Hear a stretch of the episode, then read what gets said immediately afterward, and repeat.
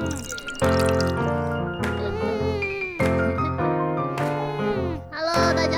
欢迎大家收听今天的荔枝小酒馆，我是荔枝。 Hello，大家好，我是老杨。我们欢迎今天的特别来宾猪猪。嘿，嗨，猪猪你好，你跟大家自我介绍一下好不好？哈哈你叫什么名字？猪猪，你叫猪猪哦？你你今年几岁？哦，你一百岁啦，这么老啦，这么老了怎么那么唠叨？如果有仔细听我们节目的朋友，应该都会发现我们常常背景音有出现猪猪的声音。对，所以我们今天特别邀请他来我们节目。其实这也是我们在社团里面有那个听众给我们的 idea，他说很想听到猪猪也来上我们的节目，所以我们就突发奇想跟猪猪录一段。今天其实想跟大家聊一聊宠物哦，嗯，就是疫情期间，其实宠物也受到很大的影响哦。蛮大的影响，各方面。那我想说，第一点，我很怕大家听到这边就拳头都硬起来，为什么？因为我们第一点其实应该蛮多台湾爱猫的人都会生气。好，我们的特别来宾情绪有点激动，我们让他去旁边玩沙玩一会儿好 了。再见了，猪猪，拜对吧？拜。再把它等一下把它带回来。OK，那疫情期间，其实为什么刚刚说到对宠物很大的影响，是因为一月的时候啊，那个时候是有一个中国官方的发言，有点被曲解，嗯就大家以为说猫狗会传染这种嗯新冠嗯病嗯毒，那那是一个谣传啦。哼，这个新闻我当时有特别注意哦。嗯，那时候是说有一个官员他就说，肺炎它除了人类之外，也会在哺乳类动物之间传播。但是因为很多人有 SARS 的经验，当年 SARS 就是因为吃果果子子狸狸哦，所嗯以才引发说这样子这么大的一个肺炎危机。嗯，那这一次呢，就很多人听到这个消息之后，就认为说，诶，我们家的猫该不会身上也带有武汉肺炎的病毒吧？对，那后来上海还有很多地方就发生一些很扯的事情。上海也有吗？在上海汽车城那边有很多猫被丢下来。天哪！嗯，就看了这个新闻，就把他的宝贝猫咪就这样丢掉了，从嗯高楼摔下。对，所以当时就天很哪多照片，就是看到猫在地上，然后都流血。我有看到一个案例，他嗯是说那个人好像是有一点被怀疑，嗯，说有接触到有得肺炎的人，对，那小区就通报，所以就把他带走了。结果他回来的时候，发现他的猫不见了，诶，然后他就猫去嘞他就去问居委会嘛，就说：“哎、我我家的猫怎么会平白无故就不见了？”嗯，然后问到最后，居委会才支支吾吾跟他说，他们当天就把那只猫咪埋 了，活埋埋掉，埋掉，因为他们不敢，还是会不敢杀嘛，会害嗯怕，嗯嗯所以就把它活埋了。我只能说，脑是一种好东西，要好好使用它，对不对？因为后来其实官方都有出来辟谣说大家误会了。对并啊，并不会，有可能是说为什么会在猫狗的什么鼻子啊、身上嗯有验出病毒，有可能是因为它跟这个染病的人有接对触，啊然后病毒有残留。就像之前北京的时候也是怪到嗯鲑鱼的身上嘛，就是说哦鲑鱼可能有问题，但其实后来也是出来辟谣说哦没有，应该是人在操作的时候对。残留在那个鲑鱼的上面。对，其实以目前得知到的讯息来说，比较多都还是哦、有人感染了之后去污染到其他的宠物啊，或是食物上面。嗯， OK，那因为现在疫情爆发，其实很多台湾人要从中国回到台湾嗯嗯哦，那所要以撤了其实也意外的掀起了一波宠物撤退潮，嗯，，但这个真的很很扯，荔枝跟大家说一下 因为我们这边也有去打听这个事情嘛。嗯，那其实把宠物送回去的话，这样子来讲有三种方法。嗯一种你可以自己去办，办理一个什么国贸专案，但是这个至少要半年以上的时间，嗯，因为他要去呃证明你这只猫咪的一些简体啊什么都没有问题，所以至少半年。如果说你比较急的话，之前大家比较急的方法都会找代办，嗯那哼代办有两种，有一种代办它是会经过第三方的方式，有可能先把人家的宠物送到什么越南啊、嗯哼韩、国啊其他的地方，然后再送回台湾。但现在越南也不能送啊，嗯现今在天说岘港又爆炸， 这这个这种呃算是合法的代办呢，已经从今年一月份到现在、嗯哼，没有送出任何一只猫狗，你说完全从一送月不出排队到七月，嗯，完全的送不出去。呃，送美国、送其他地方可以，但是送台湾不行，诶为什么？因为台湾检疫比较严格嘛，台湾严格。嗯，这样子说起来，台湾还真的是一个宝岛哎，诶、台湾真的比较严格、欸因为我后来才知道说，其实从台湾送来中国非常嗯简单，金额也非常便宜，宜，就台币两万块就搞定了。嗯，那我就问说，哎、那为什么从台湾送过来这么简单，啊，送回台湾那么难？就因为这边海关比较松啊。哦 OK，就有一些操作空间啦。对对对哦，台湾的那个。个海台关还是比较那个，台湾就很严格了，当然他是会，嗯，就是看文件那一些嗯你该要的都要嗯嗯有这样子，而且听说最近是变严格的，哦，OK，因为最近很多人想要用各种方式把宠物送回去，就有很多那种假造的文件。对我们那时候听到一个数字很扯，大家应该想不到，从中国把嗯宠物送回台湾要多少钱？八万，八万还是最便宜的哦，各八位万台听币众，最八便万宜哦台，币，这个是凑团哦， 你知道你还要凑团哦， 你要凑四只五只才是这个价格，而且这四五只呢是必须是体型差啊不什多么的都差不多的，那品种要一样吗呃，猫没差。 ？OK，就是像狗的那种大小差很多，嗯他就说呃小型的一个价格，中型的价格，诶，，对。哎，你看代办很好赚哎，而且如果你只有一只，你人缘不好，对啊，凑不到咖的话，十二万，十二万哎，对啊哎，，这个价格都够我们去欧洲来回两趟了，就为了你的家人，对不对？宠物就是你的家人。好真，的很夸张哎，那刚刚讲了两个方法，还有一个代办呢，它就是游走于灰色地带之间一定有这了。种非正规的方法啊，嗯，听说以前是很方便的，嗯但现在也抓得很严格，什么方法？就是地下的管道。哦，呃，不是说我们地下隧道，就是 它会用一些比较不合法的方式，哦渔船小三通啦，对对对，小三通的方式送回去。那但而这且这个个费用更贵欸，我以为这种高风险的，可能猫都不一定能送得回对去，啊结果更贵，多少钱？也是十几万台币。嗯一只猫哎、嗯，我们之前不是上海有个朋友，就他人在已经回去台湾，可是猫还放在上海这边，嗯嗯，然后他嗯寄放在宠物店，你知道宠物店一个月收他多少钱它是放在宠物医院， ？OK，它不敢放宠物店，哦好，四四五千块，嗯，嗯好像对对对，人四民币哦四千多，是人民币 哦，已经是一个台湾大学生的打工的月薪哦。我说你这个都可以去租一个比较烂的单人套房，对啊，超级贵。可是可是你要这样想，如果说你真的找不到合法的管道把猫送回台湾的话，你只能找走私。可是但走私走你只要没有私过的话，走私真的就是过跟不过，你的猫就会被销毁。不过你就是天猫永隔，你永远看不到你家的猫。那时候看一些新闻，就说呃，金门那些暗巡队啊，或者海关，如果查到的话，会要直接安乐死哦。就是整船什么货物就销毁，嗯然后这种动物就是直接干掉，我想说，不能原原路送回吗？一定要直接销毁吗？不行啊！原路送回，那大家就不累劲啊，就会前仆后继。那我觉得这个一个很好笑，就是说以前我们还在台湾的时候，都会说中国人都会去吃宠物，吃狗肉嗯，最香的是什么啊？香肉啊花，它不是花色有那个排行榜吗？还真还有、哦，有啊，什么一一黄什么二黑三花之类，我有点忘记你了。是不是吃过，没有，人家那你怎跟么我会知道？有吃过的人跟我讲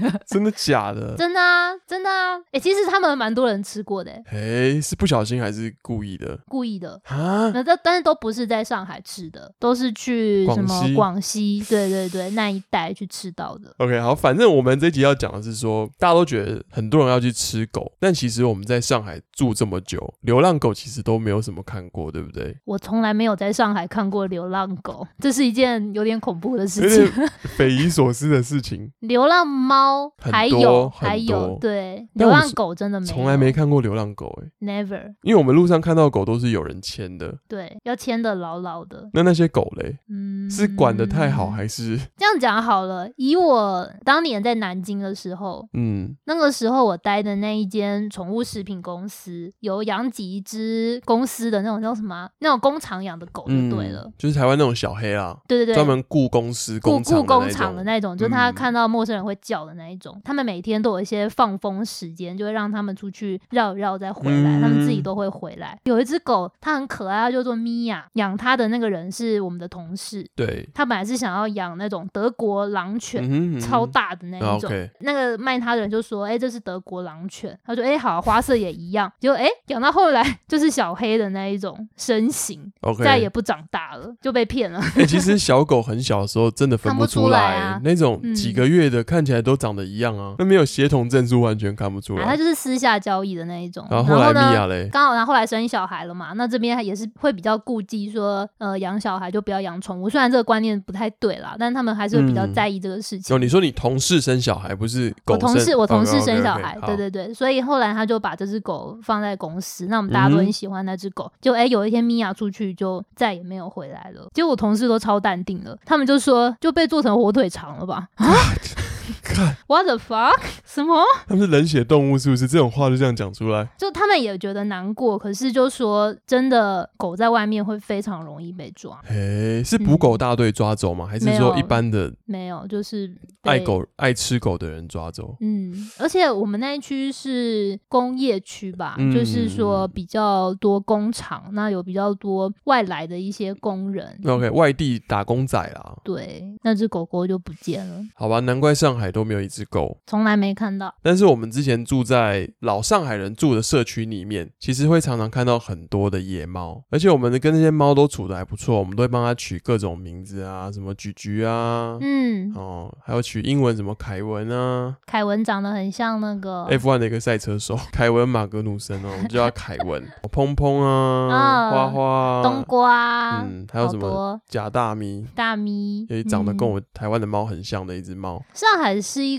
个对猫咪蛮友善的城市啊，嗯这边的老阿姨啊、大叔啊都蛮喜欢猫咪的，嗯，他们都会在很多小角落就放一个小饲料盆，嗯然后像我们住的那个小社区里面，就会有个阿姨，她每天晚上就会定时到每个地方去喂猫。嗯，猫妈，但我觉得这个对于可能不是那么喜欢猫的人，就会觉得有点烦，因为其实猫的爪子有时候真的是蛮欠揍的，它就会去哦把那椅垫都抓爆，我看那附近的车的那个轮轮胎啊。都都要拿板子先挡对着，啊，哦，其实对我看你啦，我们喜欢猫的可能觉得还好，可能不喜欢猫就觉得很烦。嗯，但这不是我们要说的重点，就是我们住的那个社区住了很多年，我们有发现一个现象，就是我们那一区的小猫，就是那些野猫们，平均一年就会换一轮，这是一是的个很恐怖的事情。对，因为我们那时候以前很喜欢一只猫，叫做菊菊，嗯，它超级胖，然后超可爱，就是我每天下班的精神粮食就是去跟它撸一撸。它超可爱的欸、而且嗯我们走到那个社区里面，喵喵喵，然后它它就就会它会冲出来就会冲出来，然后开始磨蹭你的脚啊，倒在你旁边，嗯，甚至想要跟我们回家，，对，超可。爱的，但我想橘猫就是比较笨又亲人，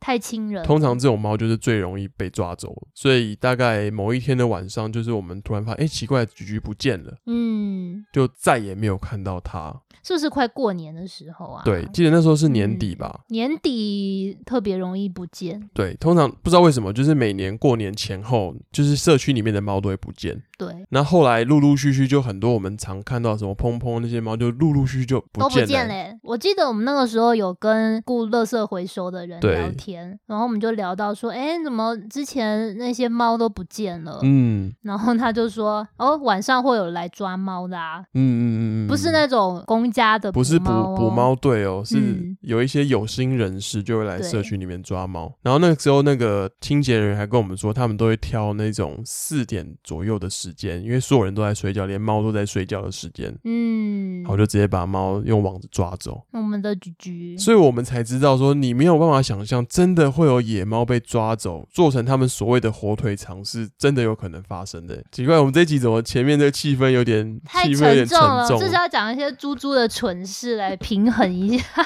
OK，好好，沉重沉重故事就到这边了，因为我们真的啊蛮喜欢猫的啦。对啊那像我自己也养一只猫，台湾养了二十多年，哦，老杨家里养的两只猫都超级长寿的嗯，、一只呃从我小学养到前几年吧，活了嗯十七岁，然后另外一只活了二十几岁。超夸张。从我十岁养 养到现在，这样大家都知道我的年纪哎。老杨家的猫真的，我感觉它已经快要讲人话了。对他们有点喂有你点，好，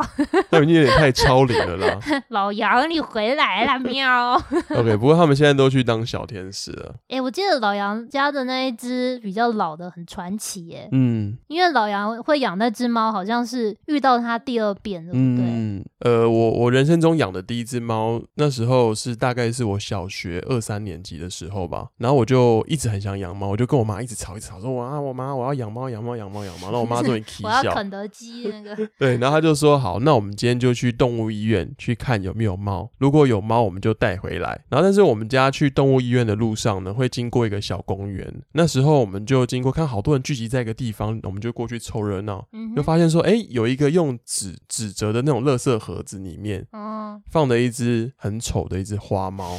黑白色的。还是说人家很丑？对我记得那时候很深，印象很深刻是什么？我就跟我妈说，哎、妈，我好想，我跟我妈说好想养这只猫、哦。我妈说不行，太丑了。你们真的很坏、没有，这是我妈说的。对我来说，我没有差，因为我都很喜欢动物。然后我就很舍不得啊，那没办法，我我妈就这样讲。后来呢，我们就走到动物医院，那天刚好动物医院就没有猫，我就非常遗憾的又难过的跟我妈走回家里面。那那一家动物医院其实照顾我们家宠物很久，就我们家以前养的狗也是那个阿姨在兽医在照顾的。嗯哼，后来嘞，过没几个小时，我们家电话就响了，哦，就铃铃铃铃铃，命运的铃声响起， 对，然后我就接了电话，就一样，通常都找我妈，因为我妈很多那种三姑六婆跟她拉低赛。哎、打好，麻然后我将，妈就说：“哎、宠物医院说他们那边有一只小猫，哎，叫我们过去看一下。哇，好开”心。哦然后我就有跟我猫妈很开心的又冲到宠物医院去看，就发现，哎、怎么是下午那 一只？我妈说很丑的那一只猫，呃谁还说我丑吧？好像就觉得说，哎、干，真的好像是命中注定，太巧了吧，刚好送到这一个，对啊。然后所以我们就，我就很当时就很开心的就把那只小猫带回来，嗯然，后哦一养就养了二十多年。这就是大咪的故事。哎、真的很扯，你没有办法想象一只猫可以从你小时候经过你青春期，然后去让你结婚哎、反正就是一只很神奇的猫。你们知道上海人怎么养猫吗？秀苗苗， 听到我都觉得超级超级夸 张，就跟他们养小孩一样。因为像早期的上海人，他们是一胎化教育，所以他们会非常宠他们的下一代。那我最近遇到一个很好笑，就是我的上海同事，他最近养了一只小的猫。嗯我靠，他真的照顾那只猫，跟照顾他什么阿公阿妈一样，什么都用超好的、欸。哼，嗯哼，很舍得花钱呢。然后你刚才说的那些什么小东西，什么补给补营养补给品，一样都没少。哎、可是我说实在的，我觉得台湾养猫的人也是会有这种超级爱猫的，就是想要给猫最好的照顾。但是我觉得宠物营养品在中国有一点被被刻意的被拿出来去，你讲炒作吗有？点像神话了吗？台湾好像没有这么普及的宠物营养品哎、就很像台湾那些老人在吃的那些奇怪的东西。 对啊，对啊，对啊，一堆无为 boy，然后在这边就是一直鼓吹你说，哦，你买饲料也要买这一些东西，我觉得好像有点太超过这有了。点太虽 over，反然正我以前是卖这个的， 那你觉得真的有用吗？有用是有用啦，但 是真的它需要吗？它是不是真的需要，还是要 case by case？我觉得，可是你想想看，猫以前在户外生存这么久，嗯，它其实也不用吃这些东西啊。你说一百年前好，我不要说太远，你说一百年前那些猫不就是跟人的一样杂食性的混着吃吗？诶，但有一点我觉得有个东西很重要，我有卖过那个宠物牙刷，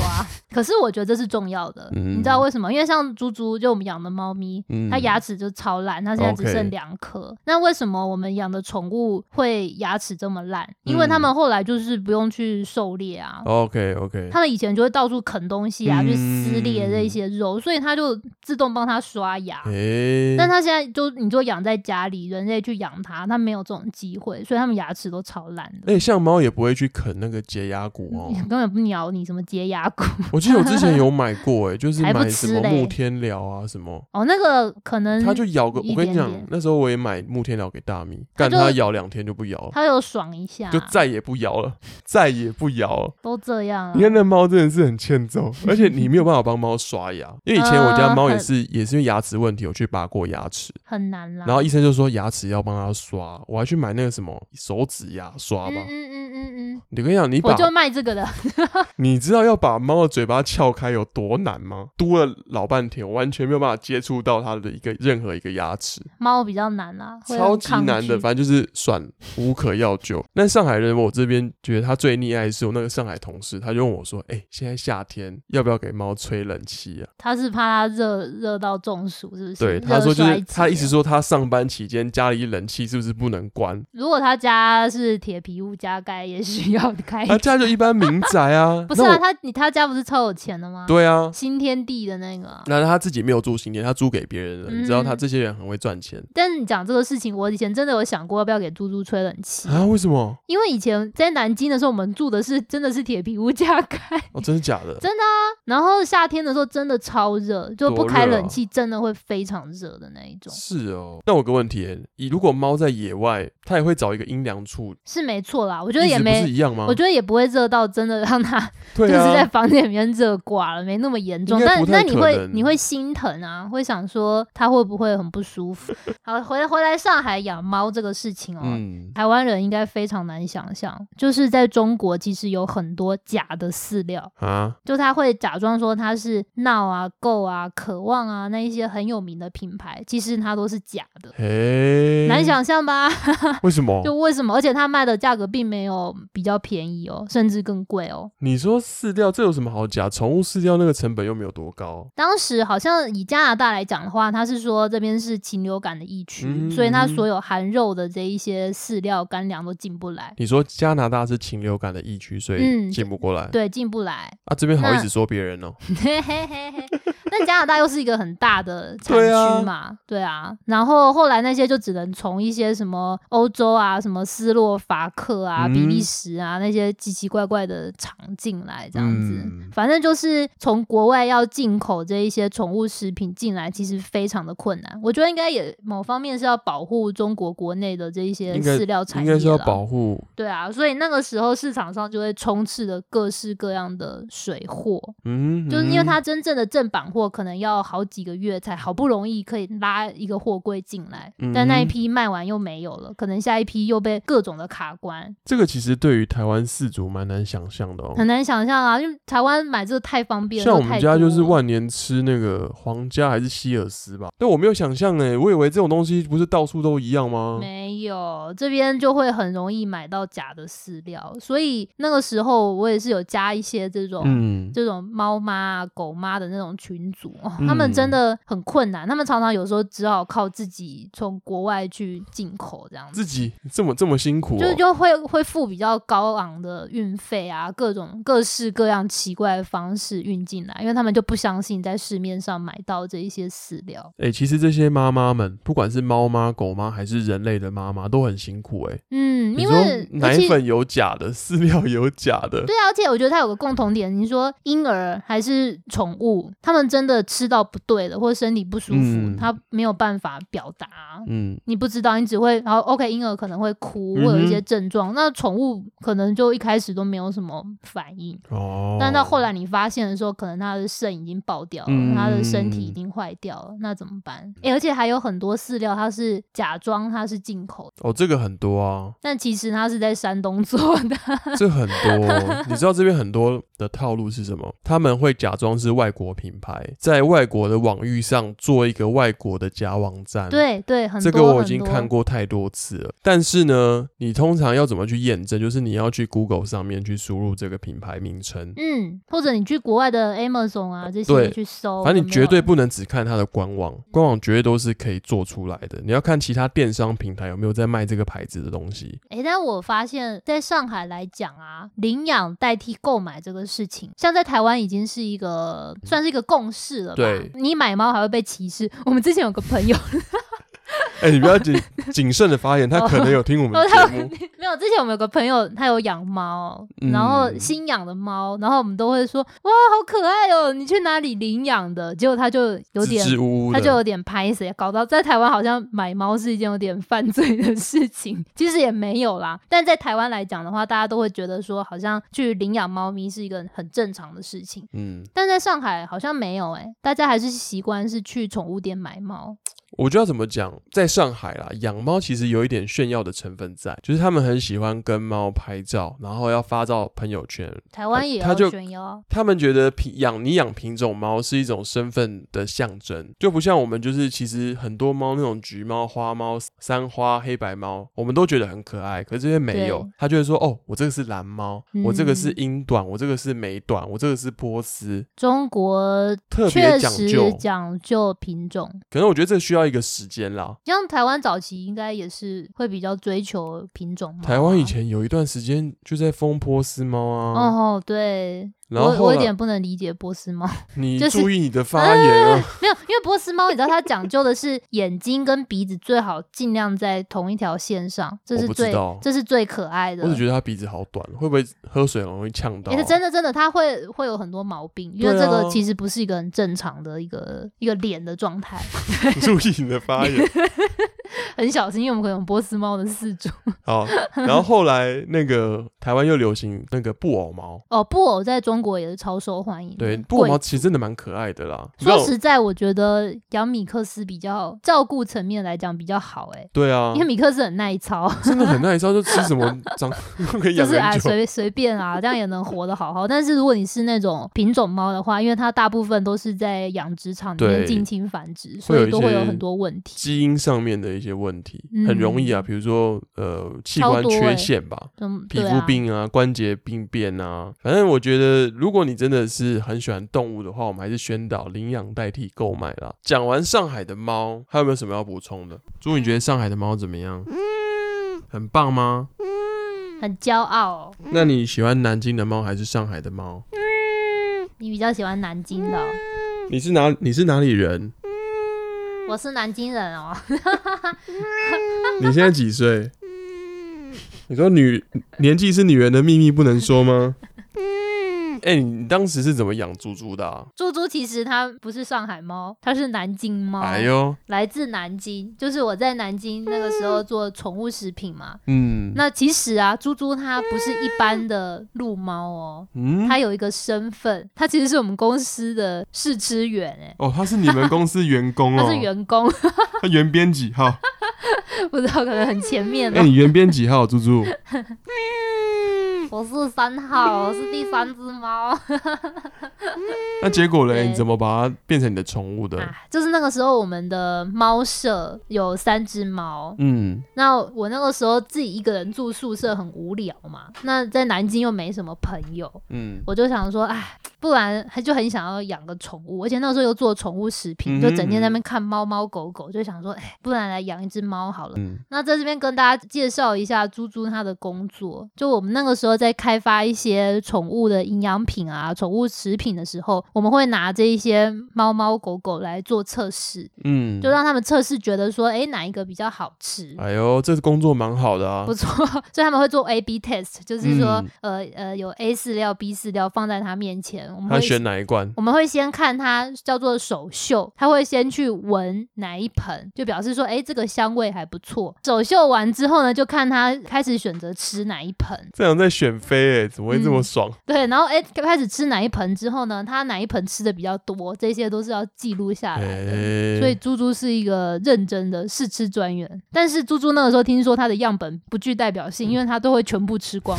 太爱吃了就是 A、B 全部吃光，他都觉得很好吃。而且我记得那时候刚把猪猪抱回来的时候，他从来没有被人这样子养过。嗯，他应该很不习惯吧？他超级不习惯了，他整天就是躲在冷气机的上面养猪，你的感觉是怎么样？对你来说，养猪。 你说养猪猪啊？对养猪猪，我觉得是一种陪伴吧，尤其我觉得我们在在上海，在中国这边工作啊，其实很多时候会蛮寂寞的，觉得一个人在这边很需要心里有一个人陪，而且我觉得。嗯，就是你有时候上班很累，那下班回家，哎、一开门，猪猪就冲到门口来迎接你，我觉得这种感觉还蛮好的。但我觉得猪猪冲到门口都是跟我们要讨罐头吃、欸。哎、罐头，罐头，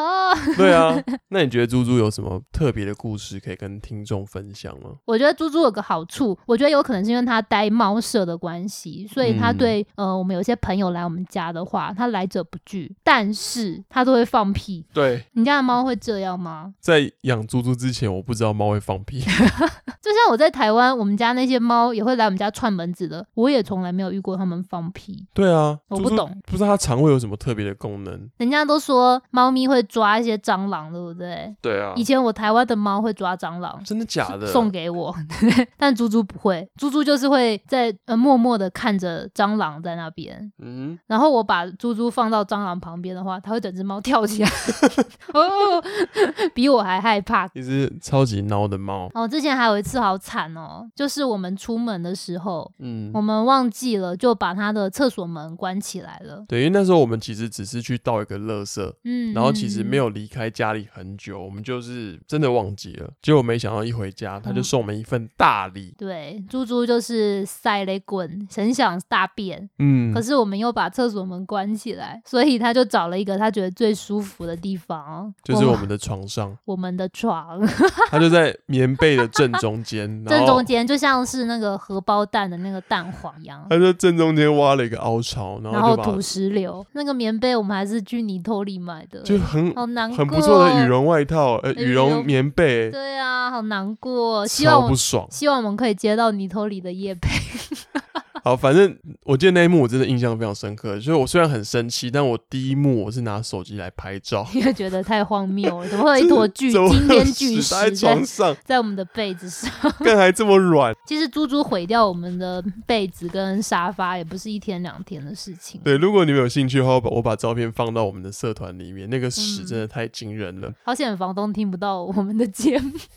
猪猪还有什么惊人的故事？猪猪啊，哦，我想到一个最扯的。那个讲完这个故事，我们这一集就结束。有一天晚上呢，呃，因为现在上海天气比较热，然后我们窗呃窗台的窗户其实是会开纱窗的，嗯，但这很正常，台湾都开纱窗。但是有一天，猪猪不知道为什么学坏了，智能进化，它居然把纱窗打开，我嗯不知，道怎么开的，从来没有想过它可以做到这件事情哦、智能进化。然后我就睡一睡的时候发现，哎，奇怪，怎么外面有在猫打架的声音，哎、我整个很睡死，我都很不知激道烈。我想是老杨说把我叫起来奇的。怪，然后这个声音好有点熟悉，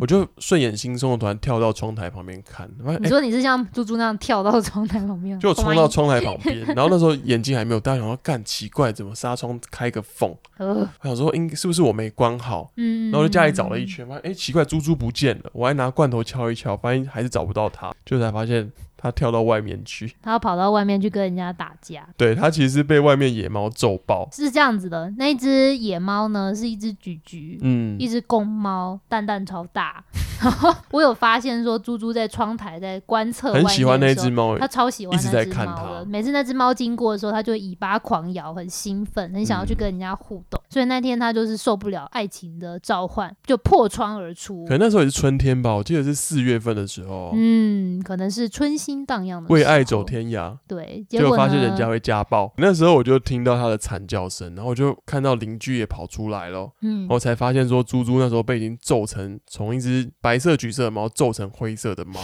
然后它躲在隔壁邻居家的窗台上，然后我就我隔觉得着这照窗。片很精彩，一定要放在我们的社然后我就团隔着窗户就跟邻居说：“你先帮我看 着，哦，因为我们住一楼，嗯我就马上手刀冲出去抓猪猪，然后后来我就把猪猪抓回来。哇靠，超脏，它真的很脏啊！我没有想过它就像是从那种泥巴里面挖出来一样，全都是灰的。猪猪，你觉得跟人家打架怎么样？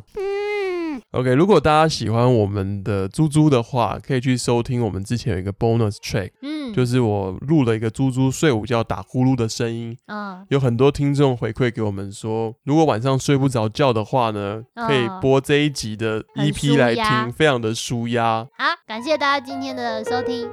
这就是今哎天的节目，大家跟猪猪一起说拜拜。拜拜。